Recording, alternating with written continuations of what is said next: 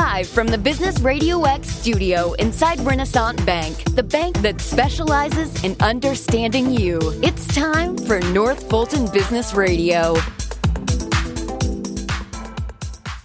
And hello again, everyone. Welcome to another edition of North Fulton Business Radio. I'm John Ray. And folks, we are broadcasting from inside Renaissance Bank in beautiful Alpharetta. And if you're looking for a bank, you know, we're recording this show on Monday morning. And if you're looking for a bank that's not going to uh, disappoint you and infuriate you on Monday morning when you pick up the papers and see what banks have failed over the weekend, well, Renaissance Bank's one of those banks. They're not going to disappoint you because they've got a rock solid balance sheet. And here's the thing they're big enough to handle pretty much any need you can throw at them, but they're small enough to do it in a personal way. And I know that from my own dealings with them, uh, with me and the clients that I work with. So if you're looking for that combination in, in a bank, it's hard to find, but you can find it at Renaissance. So go to renaissancebank.com to learn more. Renaissance Bank, understanding you, member FDIC. And now I want to welcome John Hipes. John is with Hipes and Belle Isle, an old friend. John, welcome. Well, great to be back, John. Thank yeah, you. Great to have you back. And we're uh, we we're uh, what prompted this, besides the fact you hadn't been on in a while, we needed to have you back as you celebrated a great anniversary here recently. Yes, our uh, our firm turned ten years this year. Where David and I went into practice back February one, two thousand thirteen. Yep. And uh, boy, time flies. It just seems like that was just a couple of years ago. And we looked at the calendar, and a decade had gone by. Congratulations on that. Thank you so much. But for those that don't know about uh, Hipes and Belle Isle and your firm, how are you serving folks out there? Well, uh, we we do uh, commercial litigation. Myself and uh, my law partner Lane Kamsler, who does employment law, and David does real estate, both commercial and uh, residential and uh, we try to stick to what we do and do it well. Mm-hmm. And we're a resource for a lot of people for things that uh, uh, aren't within our practice area. And uh, we've got a lot of years of experience behind us and uh, a lot of good successes. You've got big firm, big law experience in your background. What what led you to start your own firm? Um, primarily family. Yeah, um, I was I was working at uh, Smith Gambrell and Russell out of law school, then Morris Manning at the Financial Center, and mm-hmm. driving into Buckhead. But my uh, was living up here in Alpharetta. Uh, mm-hmm. my my kids were going to go to Barnwell, and it got to the point where I wanted to help coach my kids and see my kids uh, play ball. Mm-hmm. And uh, be closer to home, and the opportunity came along to start my own practice and set my own agenda. And uh, it, it swallowed hard and took the leap. and you haven't looked back. Oh no! Oh yeah, no! Yeah. I, uh, I, I, like having my clients as a boss, but having other lawyers as a boss probably didn't work really well for me. So. you know, when, you think about it that way, I'm surprised more people don't start their own law firm, right, to get out of big law. Well, you know, there's a lot of people to please when you work in a big law firm. I'll just put it at that way. Yeah, for sure, for sure. But that experience is worth worth a lot. I know. Oh, it was invaluable. I worked for some great attorneys. Mm-hmm. Uh, you know, David uh, Handley at uh, Smith Gambrell and Russell is is a phenomenal attorney now, retired worked with Joe Manning at Morris Manning and Martin, mm. and that type of training and apprenticeship and eye for detail and uh, it, it's it was irreplaceable experience. And yeah. so, um, you know, God's been good to me. You know, he he he put me in the right place at the right time and gave me the courage to take that next step, and uh, uh, it's all turned out well. Yeah, that's wonderful. So you're uh, more act, most actively involved in business litigation. Correct. Talk about, um, I guess the the trajectory of that work and and um, how how that work differs today than maybe when you started Hipes and Belle Isle. Well, from ten years ago in 2013. Um, law practice uh, was pretty much the same up until COVID, and and in my particular law practice, I would describe it as um, a smaller number of high high dollar cases as opposed to a high number of small dollar cases. Mm-hmm. So we we tend to litigate by the banker box rather than by the page. I got one. I got one case right now where the other side sent me thirty-seven thousand documents, and so yeah, Wow. yeah, and you got, you got to find out what's in those. Um, and so, in that respect, that, that's a little bit of a change. the The ability to scan and uh, Dropbox or you know uh, dedicated uh, uh, email link uh, documents to the other side is is a big change. Uh, word searching documents, uh, the universe of information is far, far, far more vast than it used to be. Uh, you know, you'd go on a document production 20 years ago. You'd sit there with a paper, you know, pen and pad, and start, uh, you know, going through and put post-it notes on pieces of paper. Now it's all digital, as, as it is for everyone else. And uh, the the practice changed, as did a lot of industries when we got to COVID, where uh, we used to go to court, and the court dockets were were fairly predictable. But then when COVID hit, uh, there was there was no court happening at all.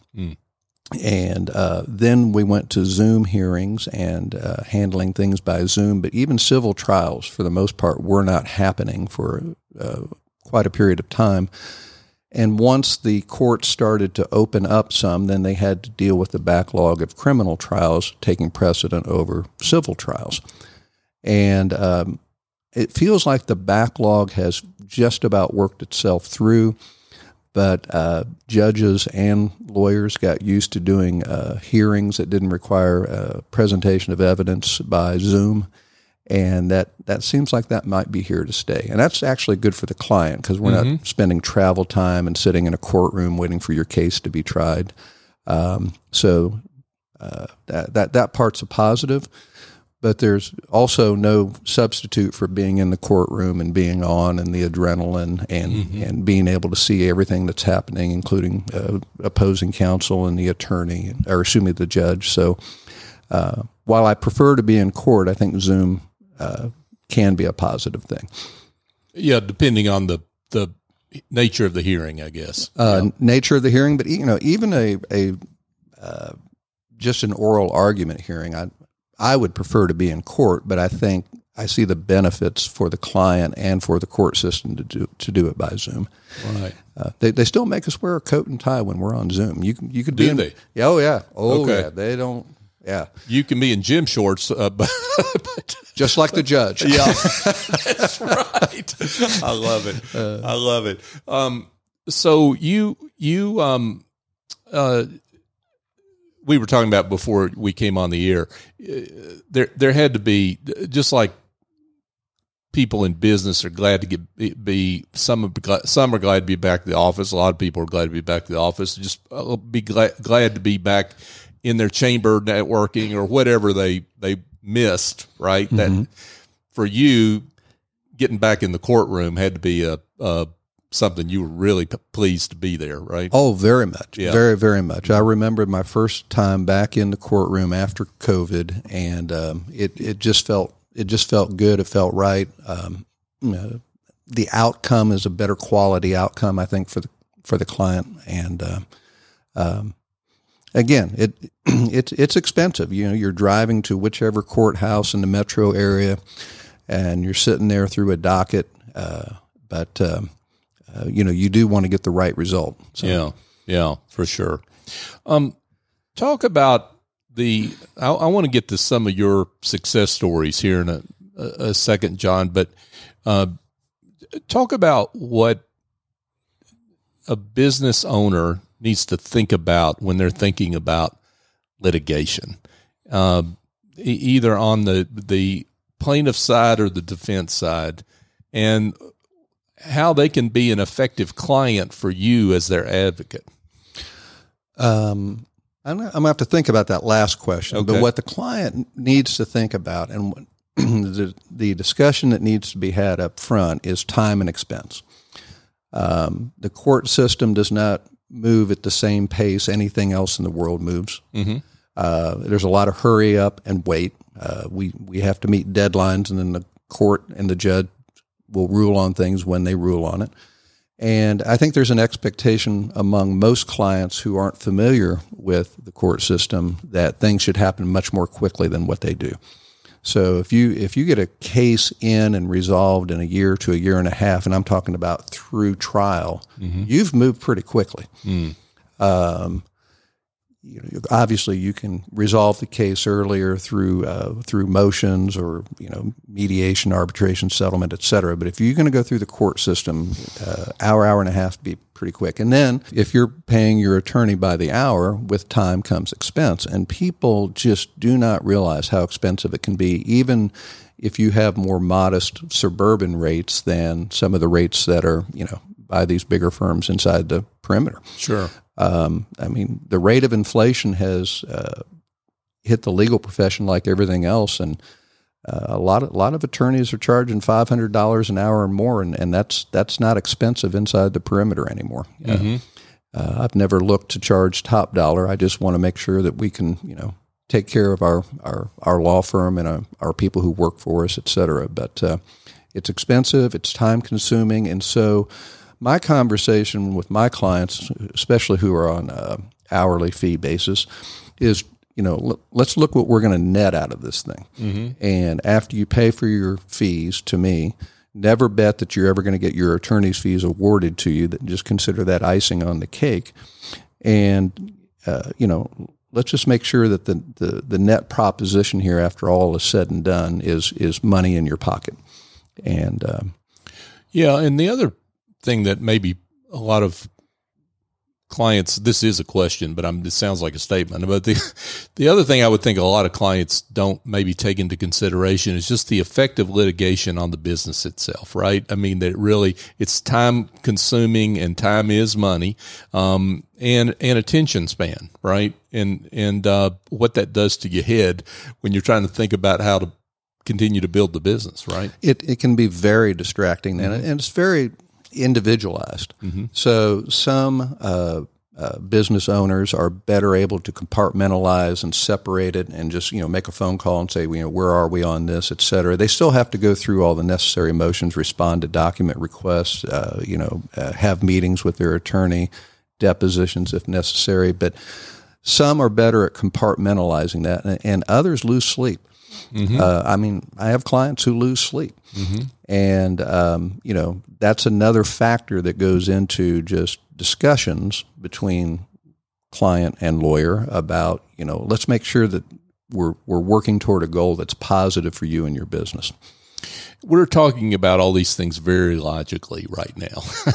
But but someone that's in the throes of it right they're not thinking uh, they're thinking with uh, and this is not a bad thing this is a human thing right you're thinking it real emotionally about that you're highly it's a highly charged situation whether you're the plaintiff or you've been served you're the uh, defendant right and um, how do you um, talk a client past those emotions to um, getting to logical decisions about their case. Well, it's it's a little bit of a fine line. Uh, on the one hand, um, you, you know, you want to make sure the client understands that you empathize with them, and you do empathize with them, and that you you uh, you know feel their feel their pain and their frustration. On on the other hand, you know, uh, you you want to you know approach it from a business point of view, and so when the other side of a case uh, does something uh, in the case, maybe uh, it's name calling or it's uh, uh, serving a particular emotion or something. You know, part of my discussion with a client may be, look, they're just doing what they're trying to do to win their case. Don't take it personally. So I've got to talk my clients into understanding that don't take it personally. This is their they're trying to win their case. We'll do what's best for us to win your case. And if we have to go a little bit on the bombastic side because we think that would be most effective, then we'll do that. That's not really my style whatsoever. But if if that's a uh, an arrow in the quiver we got to pull out, then we'll we'll do that. But for the most part, you know, we just uh, you know try our case and and I try to get the client to understand that don't take it personally.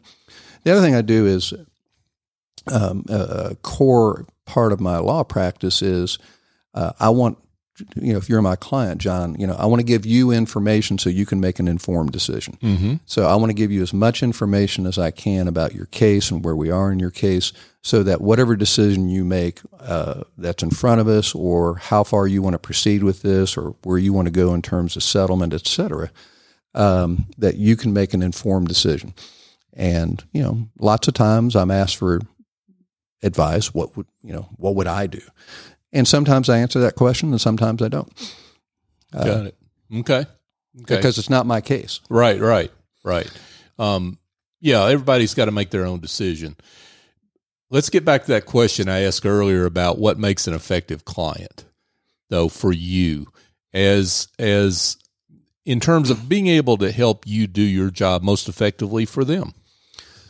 Uh, number one, be organized. Uh, my, my favorite clients uh, come in and they are organized, mm-hmm. and I will compliment them effusively when they come in and they have a notebook. It's all tabbed and it's all mm-hmm. prepared.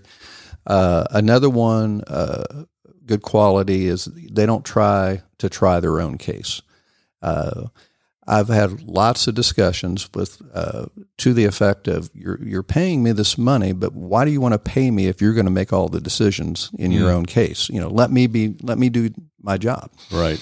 Uh, so um, I, let's see what else would there be about a, a good you know obviously good good communication is uh, key for a uh, an effective client and um, and responsiveness. Yeah. Yeah, yeah, because there there are some deadlines that have to be met, and uh, you know I've had situations, you know, some this year uh, where I, I, really need the client to sign off on something, and they're they're waiting till deadline day, right? And I literally have sent like four emails saying, following up on my email from yesterday, following up my my two emails from the two days. yeah, yeah, yeah. Sign right. sign this document for me, please. Yeah. yeah. Well, it, and I think it's good for people to know this ahead of time. These things ahead of time, right before they even make the call to you, mm-hmm. right? That hey, these these are the kind of things I need to have. These are kind of table stakes for me presenting my best possible case for you. And then there's a situation because everyone's different, where you know folks who, who who have been through litigation before, they're not naive to the process. They've been through it either with me or with another law firm. But the, it's really the people who've never been through it. You, have got to sort of guide them what the expectations are. Mm-hmm. And so, yeah, got it. Um, legal successes. I, I, want to give you a chance to talk about some of the uh, outcomes that you're particularly proud of. We're not going to mention names, of course, but oh, no. but but uh, just uh, situations that you're particularly proud of that illustrate the great work you do? Well, um, first of all, I, I, would break our litigation practice down into my practice areas are insurance, construction, uh, ownership disputes. We call them business divorces, and then uh, my other litigation partner, uh, Lane Kamsler, who is outstanding, is uh, an employment law attorney. Mm.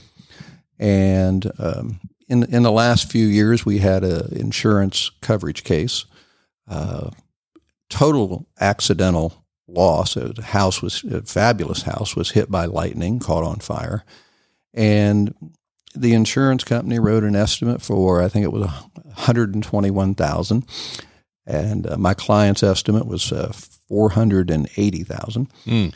Then they then they went out and got their uh, own uh, estimate, or excuse me, contractor, and he wrote an estimate for uh, 191,000. Mm-hmm. And so we hired a contractor who wrote an estimate for 520,000. They accused the insurance company accused my client of having written fraudulent estimates.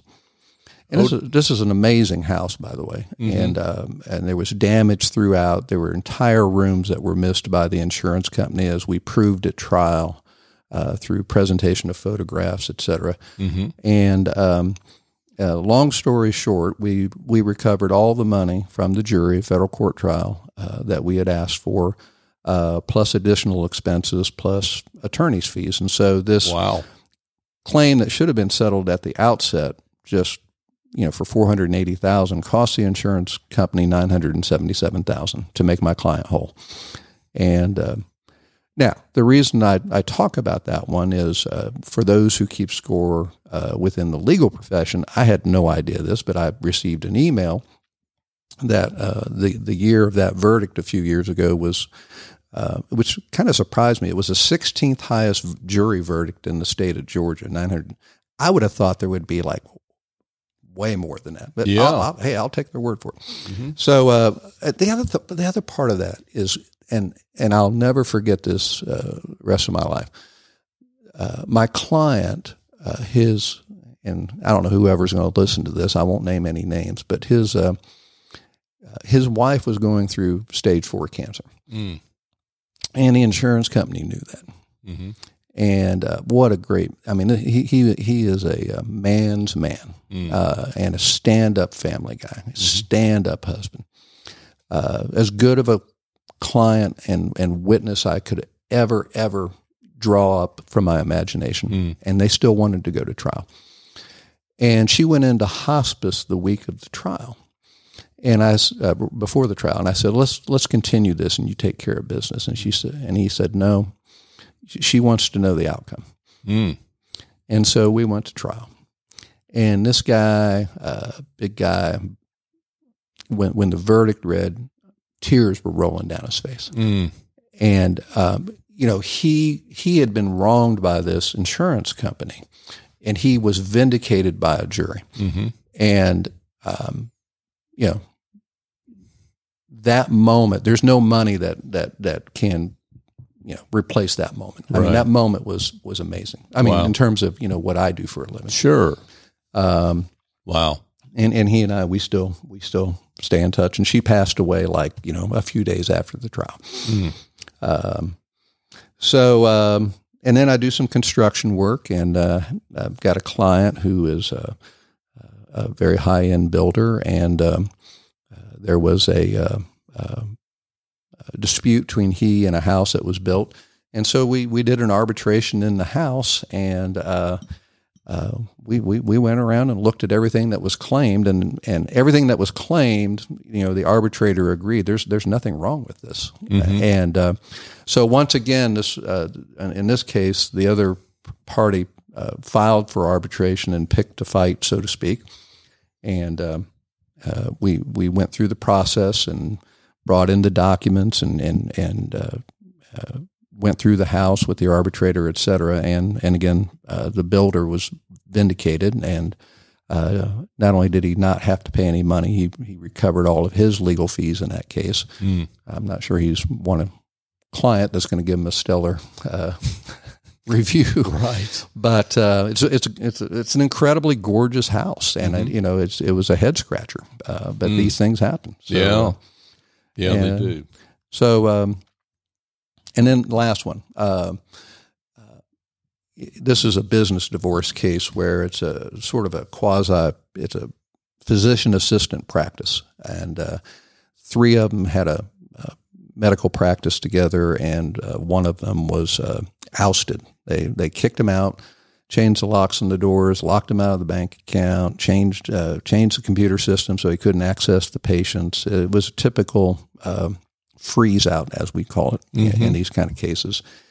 And um, you know, so we we filed suit. Uh, this person uh, owned a substantial percentage of the company, and uh, this is one where I got back into court for the first time. Oh, really? After the pandemic? Yeah. Okay. And they were not, you know, we requested documents on all the financials of this company. And I kid you not, they sent me 39 pages, 39 on Oh. a company Wow. and no, you know, no tax returns, no ledgers, no nothing. So I Lovely. file, I file a motion to compel, and and uh, then they they produced, I, I think it was another ninety some documents, and so I got like roughly one hundred and twenty some documents, and so then I get a motion. Uh, I file a motion for sanctions, and this is where we went back to court.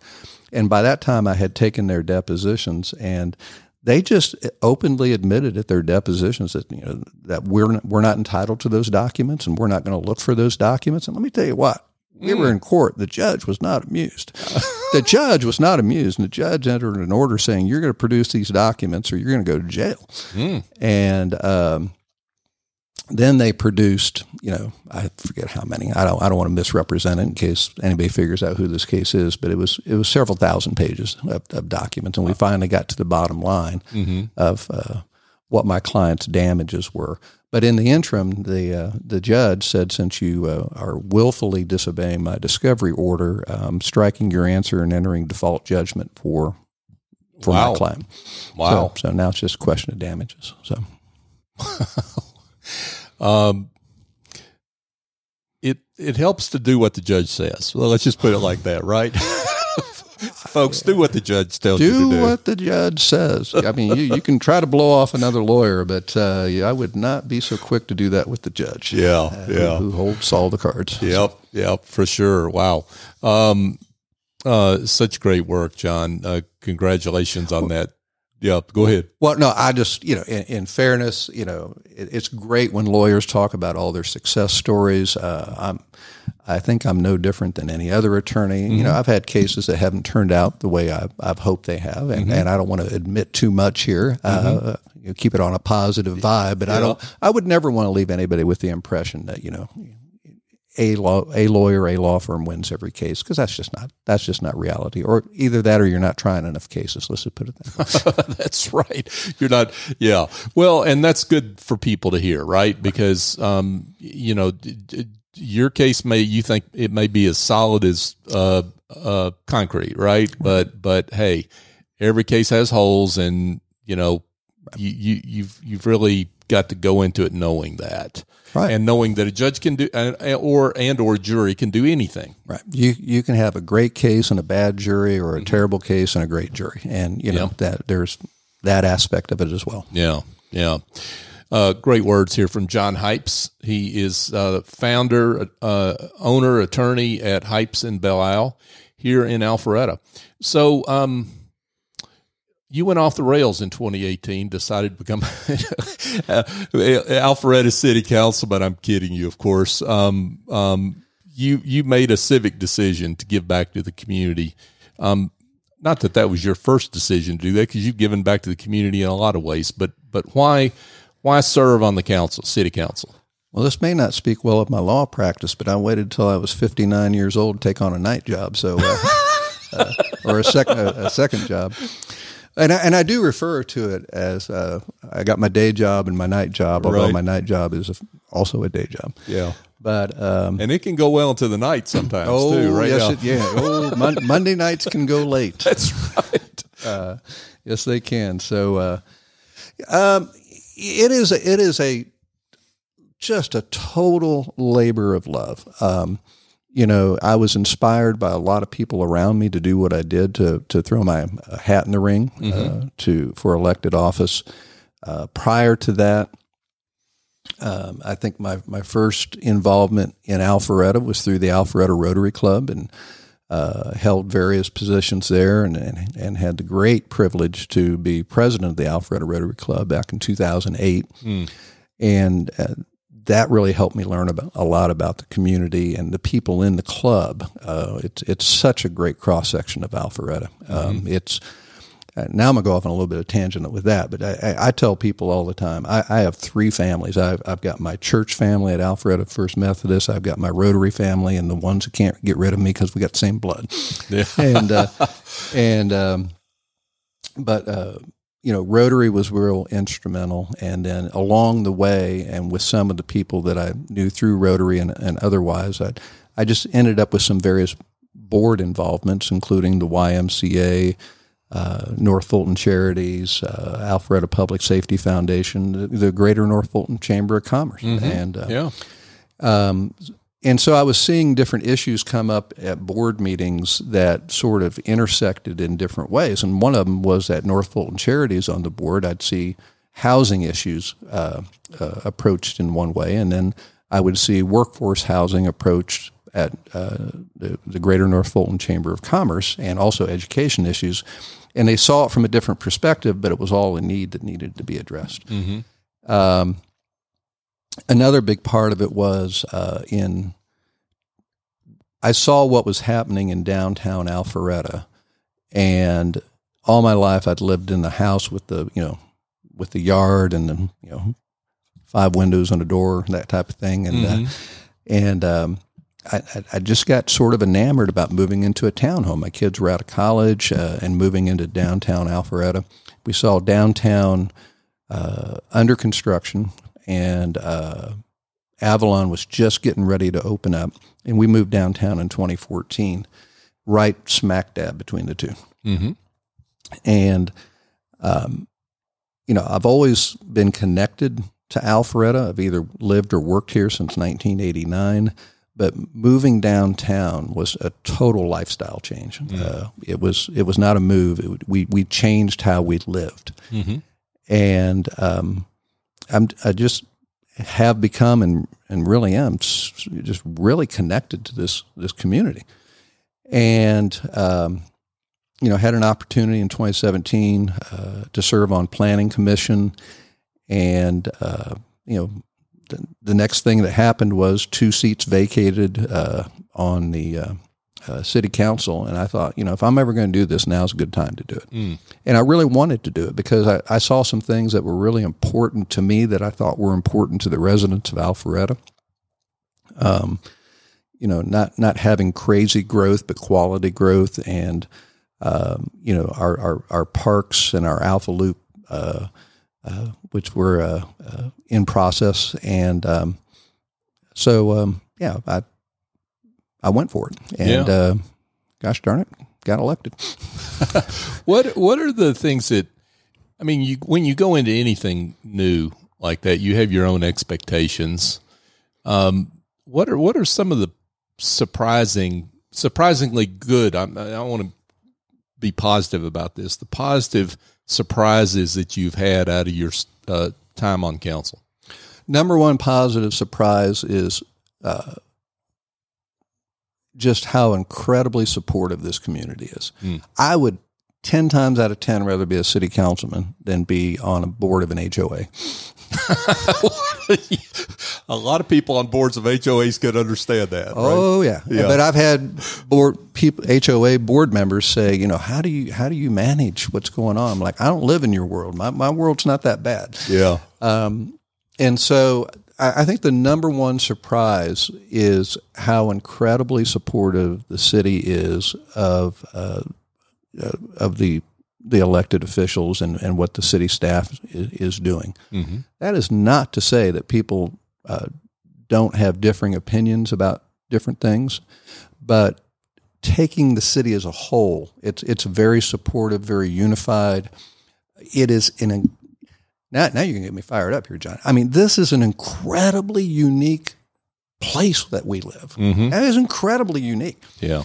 Um, I, I would say the number one defining factor about Alpharetta is people have immense pride about living in Alpharetta. Mm-hmm. You don't find that in other communities. You Yeah. find you find folks who are divisive about the direction or what's happening in their city, or at best they're neutral and tepid. Mm-hmm. I go around this town and people are effusive about waking up and saying, I live here or I work here. Right. And I don't know if I'm overstating that or not, but uh, you know, my my favorite folks are when we're when I'm down on the town green. I'm downtown frequently because it's halfway between home and the office, and you see the the what I call the tour guides.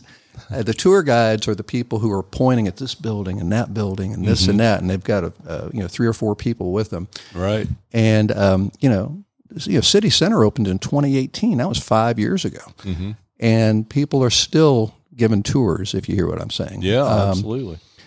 the um, the camaraderie amongst people. Um, you know what? You know, it, no building ever made a city great. People make the city great. Mm-hmm.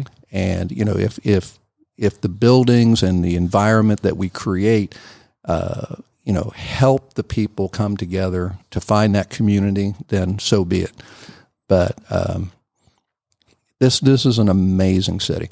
Um, you know, you you just can't end up on everybody's list of top 25 city or number one city in, in Georgia. By, you know, if it happens once or twice, you're like, oh, good for us. But when it happens like all year long on every list, you're, I mean, it's, it's incredible. Yeah, it is incredible. Now, you, one of the things I'm curious about, you've got this particularly in the in the environment we live in, where there's a lot of money that that and a lot of it still on the sidelines that wants to get put to work in places like Alpharetta, but you want to keep the growth, as you said, you want to keep quality growth. And so those two things can kind of come at a conflict sometimes, right? And how, how do you sort that out? Just we're not talking about anything specifically here or any specific project or anything like that, but just just that general those two competing sometimes competing interest, right? How do you how do you balance that out as as a member of council? Well, on well on council we we, we do three things. Uh, we we do budget, which is a reflection of our priorities. We do land use planning, and we do other. So this is would be a like under land use planning mm-hmm. and voting on variances and zonings and applications, et cetera. and for me, you know, the, there's not a lot of raw acreage left in our 27 square miles, and um, so a lot of what we're doing is redevelopment. Uh, the Maxwell is a great example of redevelopment. Mm-hmm. You know, it used to be the old green bean yeah. Uh, antique store. Mm-hmm. The Hamilton Hotel is redevelopment. Yeah. Um, and when something comes along at this point, since the city is sort of filled up and there's not a lot of raw land to build another Avalon, so to speak, um, I, th- I, think it's very important that it's that it is a really high quality project. Mm-hmm. Um, you know, put your best best foot forward.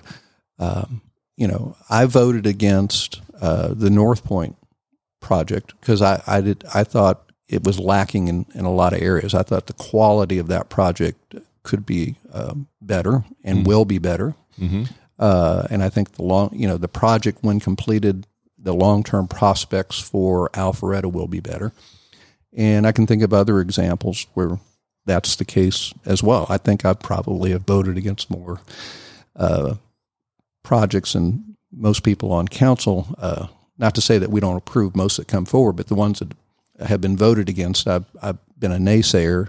Mm. Uh, when somebody comes along and says, well, here's a mixed use application, but it's really not mixed use. We just want to build residential and call it mixed use. Ah, yeah. And we have a formula for success. All credit to uh, Kathy Cook and her community development department on really setting the standard on successful mixed use. Yeah. And shout out to Kathy Cook. Absolutely. Yeah, they do a great job. Um, so here's an interesting one. Um, up there at Windward and um, uh, West Side Parkway, mm-hmm. where the, well, HP is. Yeah. Uh, continuum. Mm-hmm. Um, you know, I, I'm looking at one application at the same time I'm looking at Continuum, and one application's telling me that you know we can't build office and therefore we, we really can't do mixed use, but we want mixed use. Continuum's like if you build mixed use, office will be successful, and they're building office, mm. and they inspired a lot of confidence, and um, you know it got approved, mm-hmm. and you know what you're finding, I think, is uh, now I'm getting off on a little bit of a tangent, but still talking about how I process some of these applications. Uh, the the ubiquitous suburban office market is is hurting right now. Mm-hmm. Uh, you know, where you drive to a big uh, parking lot island, you go in, you come to your car, you drive to lunch. Yeah, but you know, uh, occupancy for lease uh, office space downtown is full because people want to walk out of their office and you know go to a restaurant or whatever's sure. right there. Mm-hmm. You know, Avalon's been very successful. Continuum, you know, they're they want to put their money, you know, uh, where where their mouth is, so to speak, and say, you know, if we build this mixed use project, it will be successful.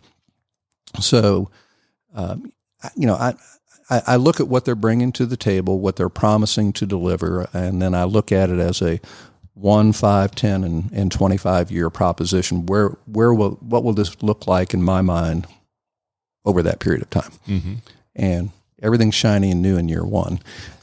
of course, uh, for all things, right? Yeah. So, yeah. Uh, yeah. I don't even know if that answered your question or not. No, that's that's that's helpful because um, I, I, think, uh, well, it, it, it kind of goes back to uh, maybe an analogy is litigation. I mean, you know, everybody sees one side or the other, but they're competing interests that sometimes have to come in. You know, they have to meet in the middle sometimes, mm-hmm. right?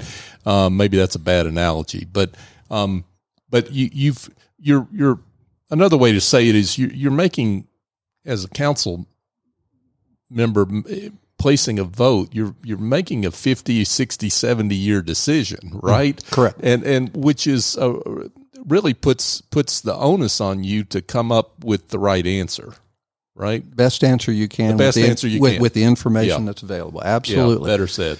Um, you know it, it's all public record and so i'm not speaking out of school uh, because i asked some hard questions during the north point uh, discussions but uh, you know, to build 900 apartments there, and if there's not a, you know, uh, some sort of mechanism guarantee for the remainder of the mixed use, you know, 20 years from now, you could have a mall with 900 apartments. Mm-hmm. Uh, certainly a mall with uh, 600 apartments, and then they, they wouldn't build phase three. Now, you know, I, I can take them at their word that they intend to do that, which is the word I think I remember hearing. And, uh, but if if they don't, that's what you're left with, and then that's the decision I've made for the city. If I vote for something like that, is that I voted for an apartment complex outside of a mall. Yeah, and that's not what I want. Right. That's not what I want for Alpharetta. Mm-hmm. What I want for Alpharetta is something that's got some synergy to it that will uh, uh, all parts make each other part successful. Yeah. So let's let's talk about what you see ahead as we kind of wind down here. What do you see ahead for Alpharetta? some of the big issues that um, you think you'll be confronting as council over the next few years?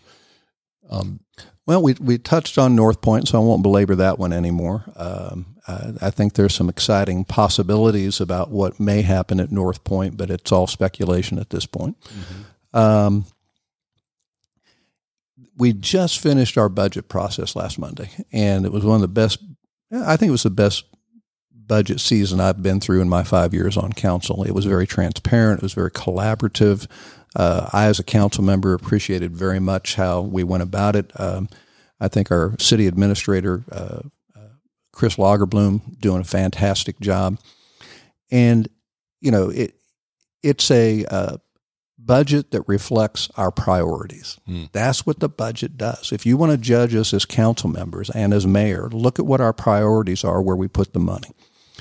And this budget is is uh, heavy on public safety, and uh, I can speak for myself, and that is, you know, we we don't want to let the genie out of the, the toothpaste out of the tube because you can't get it back in. Yeah. We we have a safe place where we live, where we raise our families, where our kids go to school, et cetera.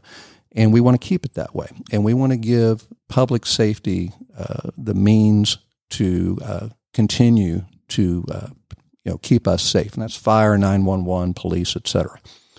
And um, you know, I, I was I, have been proud of what council has done uh, over the last several years to uh, enable us to be uh, you know, right on the cutting edge of of uh, providing for safety. Uh, the other thing that we did in this budget um, is for stormwater maintenance. We had four $4 million. I think we had $4 million last year. So our infrastructure underneath the roads and, in the corrugated metal pipes, they're starting, like anything else, to deteriorate over time. And so they have to be maintained. And it's, a, and it's an expensive proposition. Uh, just uh, last week, I went back and looked at the uh, 2010 budget, which is the oldest one I have on my city iPad. You want to you want to guess what we spent on stormwater maintenance in 2010? If you don't, that's fine. But yeah, it, it, it probably wasn't a lot, right? One hundred seventy-five thousand. Wow. okay. And we're we're going to do four million. Wow. Because we're going to take care of our residents yeah. on something that's essential uh, infrastructure. Uh, this budget that we just passed has three point seven million dollars for uh, milling and resurfacing, paving. Mm-hmm. Uh, want, to guess what it was in uh, 2010? Mm. Uh, was it six figures? It was nine hundred thousand. Okay. Um, so it's more than four times yeah. what it was back in back then. Now, I know that we've got at least seventy, probably more lane miles of roadway to repave, and of course, Public Works on both stormwater and paving goes through and scores the roads and the pipes and, prioritizes what needs to be addressed. But you know, every year you don't take care of something is that much more you have to take care of the following year. Yes. And um, I think Deferred maintenance, right? Yes, and and the city has gotten far bigger. Not not the twenty seven square miles. We we've got an Avalon. We've got a city center. We've got you know a, a Davis Drive, a West Side Parkway extension over the years. Uh, it's it's just a bigger, denser, uh, more populated city, and um, you know I think the mayor uh, gets a lot of credit for this because you know he's he has said you know this this is important. We can't let we can't fall behind on this, and council's very uh, united in uh, making that a priority. We want you know we go to our retreat in January, and this retreat was uh, good in the sense that we all had a chance to get our respective priorities out there, and then the mayor and and Chris Lagerbloom and others they, they did a really good job of taking what was important to us as a council, what was important to the directors of the staff, and and putting together a budget that sort of reflects that. And um, so, and we've done that uh, and allocated those dollars. You know, all without you know we haven't raised the millage rate since 2009. It's been 5.75 since 2009, and since 2009 we've passed at least three homestead exemptions. So that put you know leaves more money in the pocket of the uh, homeowner residents. Sure. So um, it, it's it's been a it's been a a good budget season, which is a big thing. Again, that's our priorities, and uh, and then there's some other good things in the budget for parks and. Uh, um, one of the things I'm also excited about, and I don't know when we run out of time, but I'll, I'll sit here and talk to you all afternoon. So, um, I, I love where we're going with our uh, recreation parks and cultural events. Um, you know, we, we did the parks bond in 2016 to acquire. The parks bond passed a year year or two ago in in order to uh, activate the parks that we had purchased. Uh, one of the things I'm most proud of because I basically ran on this is um, you know connecting the Alpha Loop to the Greenway, and when when we appropriated through the bond and the T-SPLOST two $15 million to extend it from Old Milton Parkway down to North Winds behind uh, uh, uh, Village Tavern. Um, it's just going to be amazing. Uh, it, it is it is an enhancement and uh, an amenity for this city that uh, other cities just don't have, and we're we're making great progress to connect it to the to the uh, Greenway. And then uh, another thing is, um, you know, music Alpharetta. You know, we got the amphitheater, which I think is the gem of the metro area for concerts. Um, but not only that, we're, we're having concerts on the town green. We're having a Home by Dark at Brookside Park. Home by Dark has made a new home over at Union Hill underneath the pavilion. And uh, one of these days, the pavilion at Union Hill Park is going to be a preeminent music venue. People don't realize that yet, and they may be hearing it for the first time on this broadcast. But Yeah. it's going to be, it's going to be a, a, a go-to music venue uh, over the pavilion over there, and um, and all of these things with our parks, with you know, be it the Loop or the music events, uh, uh, the, the music match program. Um, you know, it's it's bringing people together. Yeah. Um, I got so excited about the performing arts, I went and joined the uh, Alpharetta Symphony Board. I'm the only non-musician on the board. You're a fan. I am a fan. Yeah. I am a huge fan. They are very good. And let me tell you, we had uh, the Rotary Club had the Memorial Day ceremony out there uh, on Monday morning, and we, we had a really nice turnout. And then that evening, uh, for the second year in a row, the Alpharetta Symphony p- played a free outdoor concert at Brooke Street Park underneath the pavilion there. And there there was no room on the lawn at all. The place was packed, and people were sitting off to the side. Uh, you know, we have got a, a, a great symphony orchestra right here in Alpharetta, and um, you know, part of what I'm passionate about going forward for another four years is is to build on um, uh, that aspect that's sort of missing in Alpharetta, which is performing arts. Yeah. Wow. Um, I wish we could get you to be enthusiastic about what's going on in Alpharetta, John. I love it. I love your I love your uh, vigor and enthusiasm for what you're doing. Um, I, I, I love this place. Again, you know, I, I think I said it off air to you. You know, we, Yeah. you know, sometimes Karen and I wake up in the morning, we look out, and it's kind of like you know, our you know, we're waking up on vacation, but this is actually where we live. Yeah, it's it's just an amazing community. Community. Yeah, that's uh, that's wonderful. John Hipes, Hipes in Belle Isle, and also uh, uh, councilman for the city of Alpharetta. Uh, John, thank you so much for coming on. This has been uh, a delightful conversation, and and uh, uh, congratulations again on your 10 year anniversary as a firm. Thank you so much. Um, but before we let you go, let's give folks directions if they'd like to connect with you. Uh, how they how can they do that? Uh, if they want to, from the law firm side, it's uh, we're at hbilawfirm.com. Uh, we're located at uh, the intersection of Highway 9 and Old Milton Parkway. Mm-hmm. Uh, it's the uh, same building where you see the Alpharetta Welcome Center fountain out front. And yep. up above says Hipes and Belle Isle, 178 South Main Street, just a few blocks from the Renaissance Bank where That's, we bank here as well. Yeah, they are. There you go. And um, the um, uh, I can also be reached uh, through the city uh, if somebody had a city item, and that's uh, jhipes at alpharetta.ga.us. Got it. John Hipes, folks. Uh, John, thank you again for joining us. Thank you, sir. Yeah. Hey, uh, folks, just a quick reminder here as we wrap up here. If you've got some dysfunction in your small business that you need to take care of, and we're talking about administrative tasks or bookkeeping or some other type work that is dragging you down, you're not spending enough time on the front office part of the business as opposed to that back office. Uh, give the folks at Office Angels a call. Uh, the number is 678 528 0500. Uh, they have a whole team of angels who uh, have various expertise in various uh, things like administrative tasks or bookkeeping or what have you. And they fly in and they get the job done, they fly out, and they do it on an ongoing or as needed basis. I know what a great job they, they do because they do work for me. So um, give them a call or go to uh, officeangels.us to learn more. I think you'll be glad you did. And just a quick reminder if you're in professional services and you're having issues with your pricing and um, how you run your business, um, you might be interested in the book I've got coming out later this year. It's called The Price and Value Journey Raising Your Confidence, Your Value, and Your Prices Using the Generosity Mindset Method. If you want to know more, go to pricevaluejourney.com. You can sign up for updates and learn more there.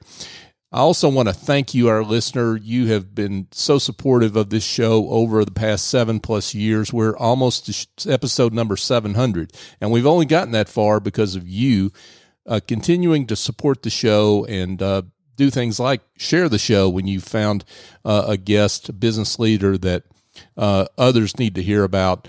Uh, I can't imagine that you don't have a reason to share the show with someone else uh, hearing what. Um, our friend John has had to say today. So please continue to do that and help us continue to fulfill our mission to be the voice of business in the North Fulton region. So, for my guest, John Hipes, I'm John Ray. Join us next time here on North Fulton Business Radio.